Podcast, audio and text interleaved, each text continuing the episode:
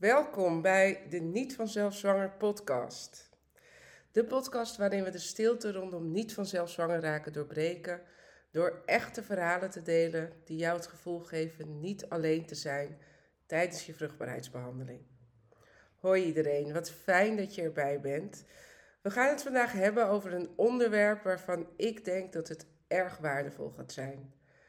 Wij vrouwen hebben hier denk ik vaak mee te maken. En misschien wel vaker zelfs dan mannen. We zijn toch anders gesocialiseerd en hebben als kind al geleerd om te helpen, aan te passen en te verzorgen. Het is iets wat misschien zo diep van binnen vastgeroest zit dat we soms niet eens doorhebben dat we daardoor er tegenaan lopen. Ik heb het dus over um, grenzen aangeven. En um, ik ga me vandaag richten op grenzen aangeven binnen fertiliteitsbehandeling. En met fertiliteitsbehandeling bedoel ik natuurlijk IVF, ICSI of misschien wel IUI. Ik wil me in deze aflevering dan ook richten op grenzen uh, ten opzichte van je vrienden en familie, omdat dat waarschijnlijk de eerste kring is waarin je uh, open en eerlijk gaat zijn over je vruchtbaarheidsbehandeling. Laatst, uh, mijn vorige solo-aflevering ging over dat open en eerlijk zijn. En laatst kreeg ik de vraag: Hey Daf, je bent zo open over je diagnose, de eiceldonatie en je fertiliteitsbehandeling. Krijg je nooit rare vragen van mensen? En uh, hoe, ga je dan je grens, hoe geef jij dan je grenzen aan? nou, ik reageer nu dus weer ongemakkelijk, want ik heb tot de dag van vandaag nog steeds moeite met mijn grenzen aangeven en deze ook bewaken. Ik vind het namelijk heel erg lastig om nee te zeggen. Uh, ten eerste vind ik heel veel dingen leuk om te doen. En ten tweede, uh, ja, zit gewoon een beetje in me, neem ik vaak in mijn overweging het gevoel van de ander mee. En ik kan je hier wel een klein voorbeeld van geven.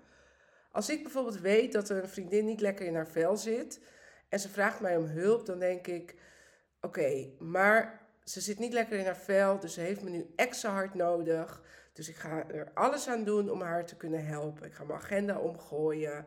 En als het niet vandaag is, dan help ik wel morgen. En anders zorg ik er wel voor dat ik vrijdag tijd voor haar vrijmaak. Om achteraf te merken dat het eigenlijk misschien iets te veel was voor me. Of dat het ten koste ging van mijn eigen prioriteiten van die week. Nou, je snapt wel dat dat niet heel erg handig is. Maar ondertussen heb ik dus wel gaandeweg dat ik open en eerlijk werd over mijn diagnose en de fertiliteitsbehandeling, wel geleerd hoe ik heel goed mijn grenzen kan aangeven um, in alles wat daarmee te maken heeft.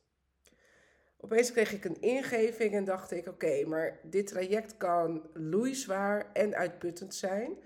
Dus het belangrijkste is dat ik me goed voel tijdens dat traject. Dat ik goed voor mezelf zorg. Dat... Dus ik ging op onderzoek uit en um, ik wilde weten hoe ik mezelf kon beschermen. En hoe ik dus mijn energie voor de volle 100% uh, eh, kon richten op mijn behandeling. In plaats van dat ik me druk maakte om wat andere mensen wel of niet tegen me uh, zouden zeggen of zeiden. Dus ik neem jou nu in deze aflevering mee in de stappen die ik heb genomen. Allereerst ging ik bij mezelf op zoek naar de overtuigingen die ik heb wat betreft grenzen stellen. Dat is de eerste stap die je kunt nemen. Vraag jezelf bijvoorbeeld af: wat versta ik onder grenzen stellen en hoe ziet dat er voor mij uit? Hoe heb ik vroeger uh, de volwassen mensen om mij heen grenzen zien stellen? Hoe heb ik dat geleerd? Als ik bijvoorbeeld naar mezelf kijk, dan dacht ik altijd dat grenzen stellen uh, conflicten en confrontaties veroorzaakte. En dat je pas je grenzen ging stellen als het je echt tot hier zat. Ik had ook de overtuiging dat het in bijvoorbeeld echte vriendschap of bij familie niet nodig was om grenzen te stellen. Want ja, die mensen kennen je toch? En ik kwam erachter dat in sommige situaties ik het gevoel had dat ik geen grenzen kon stellen, omdat er nu eenmaal van me verwacht werd dat ik erbij was. Bijvoorbeeld op feestdagen met familie of de baby shower van een van je beste vriendinnen. Terwijl je midden in een fertiliteitsbehandeling zit en eigenlijk liever niet geconfronteerd wil worden met een feest over baby's. Maar goed, al je vriendinnen gaan en ergens denk je dan, nou ja, ik word wel verwacht en uh, dus ik ga maar. Deze overtuigingen maakten het voor mij lastig om mijn grenzen te bewaken. Terwijl het eigenlijk, um, ben ik erachter gekomen, dat het voor een ander juist heel erg fijn vindt als je um, hier open over bent. Want weet je, iemand anders kan daar rekening houden met je, of ze weten juist wel wat ze aan je hebben. En om even terug te komen op die verwachtingen. Verwachtingen zijn echt hele rare dingen. Verwachtingen creëer je dus zelf. Omdat je dus bijvoorbeeld uh, altijd iets op een bepaalde manier doet. En als een ander dat dus dan niet zo doet, dan komt dat dus niet overeen met je eigen verwachting. En moet je die verwachting bij gaan stellen. Maar voordat je die verwachting dus bijstelt, kunnen er gevoelens van teleurstelling of misschien zelfs irritatie of boosheid opkomen. Dus eigenlijk het allerbelangrijkste of het allerbeste is om ook even af te stemmen wat de verwachting is. En dit doe je door te checken bij jezelf en bij de ander. En kijk, bij jezelf checken is natuurlijk heel makkelijk, want je ehm, weet eigenlijk al een beetje wat je verwachting is. Stel je gaat uh, um, ergens naartoe of je um, hebt ergens een mening over. Je weet al, dat is dicht bij jezelf. En het checken bij een ander kan natuurlijk super spannend zijn. Maar uit ervaring weet ik dat als je dit doet, er dus een enorme last van je schouders afvalt, die eigenlijk heel erg bevrijdend is. Ik ga je nu meenemen in de vier manieren die ik gebruikt heb om beter mijn grenzen aan te geven. Allereerst wilde ik bewust worden van de momenten waarin ik mijn grenzen niet kon aangeven of dat iemand over mijn grens ging en daar uiteindelijk niks mee deed, want super conflictvermijdend. Dus ik ging bij mezelf na waar en wanneer ehm, eh, die momenten waren en hoe ik me daarbij voelde. Bij mij was het bijvoorbeeld als iemand een opmerking maakte over het feit dat ik nog geen kinderen had en ehm, mijn zusje wel of vriendinnen wel dan lachte ik dat meestal weg of maakte een gevatte opmerking om vervolgens thuis heel verdrietig daarover te zijn. Um, dan was ik eenmaal thuis en vond ik mezelf zielig en vroeg ik me af waarom mensen nou dit soort opmerkingen maakten, terwijl ze helemaal niet weten wat er speelt. Misschien is dit wel heel erg herkenbaar voor je. Maar voor jou kan het bijvoorbeeld zijn dat je eigenlijk niet naar een babyshower wilde gaan en tegen degene die het organiseert zegt: dat je je laatste tijd niet zo lekker in je vel zit en dus niet komt, maar je te horen krijgt dat je best even langs kan komen en dat de baby shower maar een momentopname is en het nu even niet om jou draait, maar om degene die zwanger is. Hashtag true story. En waarom mensen dus zo um, reageren, vertel ik je in het volgende punt. En um, dus de volgende manier om beter je grenzen aan te geven is blijf dicht bij jezelf. Elk mens heeft andere grenzen, dus de grenzen van een ander hoeven niet per se jouw grenzen te zijn. Bij mij had het dus geen zin om mezelf te vergelijken met anderen of aan anderen te vragen hoe zij met de situatie om zouden gaan. Het ging erom hoe ik me voelde en wat voor mij belangrijk is. Ehm, ik kan me dus heel goed voorstellen dat zo'n opmerking, die ik in, uh, bij het eerste punt uh, opnoem, je een enorm schuldgevoel geeft.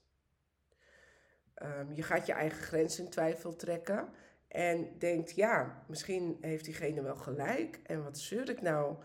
En moet ik niet gewoon even mijn tanden op elkaar zetten en um, ja, take one for the team? Want het is wel een goede vriendin van me. Maar ja, door dicht bij jezelf te blijven, dat doe je dus door jezelf de vraag te stellen: wat wil ik eigenlijk en hoe voel ik me hierbij? En het antwoord dat daaruit komt, dat own je. Je respecteert je eigen grens. Want als jij je eigen grenzen niet respecteert, dan gaat een ander dat zeker niet doen. Het is dus belangrijk om bij jezelf na te gaan of je ook zegt wat je denkt en of je eerlijk bent daarin. En um, ik kwam daarachter en het is zo herkenbaar voor mij. En misschien ook voor jou. Soms denk je het een, maar zeg je het ander. En daar heb je verschillende redenen voor. Je wil de ander geen pijn doen. Of uh, je bent bang dat iemand je afwijst. Of je wil gewoon uh, iets persoonlijks niet vertellen. Wat je goed recht is. Maar dat betekent ook dat iemand zal reageren op wat je zegt en niet op wat je daadwerkelijk denkt. En ik ga dit even herhalen. Dus dat betekent dat iemand reageert op wat je zegt en niet op wat je daadwerkelijk denkt of wat daadwerkelijk de waarheid is. Dus het is veel beter om bijvoorbeeld te zeggen, of om in plaats van te zeggen dat je je niet zo lekker voelt, ehm, om te zeggen: bedankt voor de uitnodiging. Op dit moment zitten wij in een fertiliteitsbehandeling en dat valt me erg zwaar. Ik merk dat ik nu al spanning opbouw als ik eraan denk dat ik naar een baby shower toe moet. Ik doe wel graag mee aan het cadeau en als ik een foto moet aanleveren of iets, kun je me altijd bellen of appen. Mocht ik mijn lesminute goed genoeg voelen, dan zal ik zeker aansluiten. Hopelijk begrijp je dit. Punt. Want wat ik daar nog bij wil ehm, zeggen, is dat als je je verplaatst in bijvoorbeeld degene die de baby shower organiseert. Die is hartstikke trots op wat ze allemaal heeft bedacht. En die nodigt iedereen uit en die zit vol verwachting te wachten totdat uh, alle leuke reacties binnenkomen. Maar dan krijgt ze eigenlijk meteen: Oh, ik voel me niet zo goed, ik uh, ben er niet bij. Hoe zou je zelf, als je jezelf verplaatst in iemand die dat organiseert, hoe zou je jezelf dan voelen? Dan zou je denken: Oh, nou, het is wel raar dat ze nu al weet dat ze zich dan over vier weken niet lekker voelt. En weet je, je hebt gewoon, we hebben nou eenmaal te maken met mensen. En zij reageert ook waarschijnlijk vanuit de frustratie, van irritatie. Want ze reageert op wat jij haar stuurt. Maar als jij dus eigenlijk open, tenminste dat heb ik gemerkt, als ik gewoon open en eerlijk vertel wat er aan de hand is en hoe ik me daarbij voel en wat dus mijn grens is, dat mensen op een hele andere manier reageren op je. En ze sturen naar mij, oh wat vervelend, ik snap het helemaal. Maar dat zeggen, en over de app gaat het natuurlijk iets makkelijker, maar om in real life iets te zeggen, komen we eigenlijk bij, derde, bij de derde manier die mij geholpen heeft om um, mijn grenzen beter aan te geven, is van tevoren oefenen wat ik wil gaan zeggen. Ik bedenk, bedacht een aantal standaard zinnen die ik kon gebruiken. En ik kan me nu voorstellen dat je denkt, hè, maar dat is toch als je dat zo instudeert, dan is dat toch een beetje nep. Nou, voor mij was dat dus gewoon heel erg fijn. En ik vind het eigenlijk juist iets heel erg krachtigs om van tevoren uh, te oefenen. Het maakte mij veel weerbaarder. Ik was al bekend met wat ik wilde zeggen. Dus het ging me niet op dat moment alleen iets makkelijker af, maar ik was ook veel weerbaarder. Ook voor bijvoorbeeld tegenreacties die ik kreeg. En het hielp mij enorm om op een aardige manier bepaalde opmerkingen tegen te gaan, in plaats van dat ik vanuit een emotie zou reageren. Als iemand dan bijvoorbeeld zei: uh, Wanneer ben jij aan de beurt? Dan uh, nam ik een diepe adem en zei ik eigenlijk gewoon met een vriendelijk gezicht: uh, Nou ja, dat vraag ik me soms ook wel eens af. Wij worden namelijk niet vanzelf zwanger en ondergaan nu een fertiliteitsbehandeling daarvoor. En dat ongemakkelijk gevoel dat ik normaal altijd kreeg, zag ik dus bij de ander opkomen. Vaak kwamen er dan verontschuldigingen op waarop ik dan zei dat ik dat niet hoefde, want degene kon ik niet weten. En wat er dan gebeurt is dat iemand of meteen afdruipt, want awkward, of iemand bestoot je met vragen. En op dat moment kwam ik dan weer terug bij het stukje dicht bij mezelf blijven. Want dan bekeek ik per situatie wie heb ik voor me, waar wil ik, um, wat wil ik hierover kwijt en hoe voel ik me hier nu bij. En als ik dan voor mezelf dacht van nou, dit is niet het moment waar ik um, nu dit gesprek met jou wil voeren. Of ik voelde me ehm, niet lekker in mijn vel, dan had ik weer een zin, uh, had ik al wat zinnetjes bedacht die ik kon gebruiken. En dan zei ik bijvoorbeeld: Ik vind het nu niet echt het moment om erover uh, over te praten. Uh, of ik zei: Nou, het is nogal veel en ik ben hier juist om even mijn gedachten te verzetten. En door die zinnetjes van tevoren te oefenen, kon ik zo weer mijn grens aangeven. En ik kreeg eigenlijk altijd lieve reacties en begrip terug. En iemand zei dan: Oh ja, dat snap ik wel hoor. En dan kom ik alweer bij de vierde en laatste manier om beter je grenzen aan te geven. Um, was bij mij de bewustwording dat als ik um, dat ik ja tegen mezelf zei. En um, dat het nu dus eenmaal spannend was in het begin. En ik weet nog goed dat toen ik voor het eerst mijn ingestudeerde zinnetjes ging gebruiken, dat het zweet op mijn rug stond. Al mijn overtuigingen kwamen omhoog en ik dacht, oh nee, nu gaat het helemaal mis. Maar ik kreeg de meest menselijke reacties ever. Dus dat gaf me zelfvertrouwen en een bevrijdend gevoel. Um, ik was trots op mezelf, dat ik de regie terugpakte en me niet uit het veld liet slaan door een opmerking van iemand anders. Dus door mijn grenzen te uiten, was ik me ervan bewust dat ik ja zei tegen mezelf en dat ik voor mezelf koos. En um, ja, ik ben nog steeds van mening dat het enorm belangrijk is dat wij uh, onszelf op één zetten en um, dat, het, dat het erom gaat hoe wij ons voelen en dat wij uh, lekker in ons vel zitten. Want die hele behandeling en alles wat er gebeurt, lichamelijk, emotioneel, um, is niet niks. Dat wilde ik je nog wel even meegeven. Het is niet niks wat je doet. En uh, ik wil je ook laten weten dat je niet alleen bent. En ik hoop dat deze aflevering jou een klein beetje helpt bij beter je grenzen aangeven. En mocht je er meer over willen weten, of uh, denk je van nou, ik wil even met Daphne in gesprek gaan hierover, dan kun je me altijd een mailtje sturen op info@fitforivf.nl. Heel erg bedankt voor het luisteren en um, ik zie je weer bij de volgende keer. Doei! Dat is info at f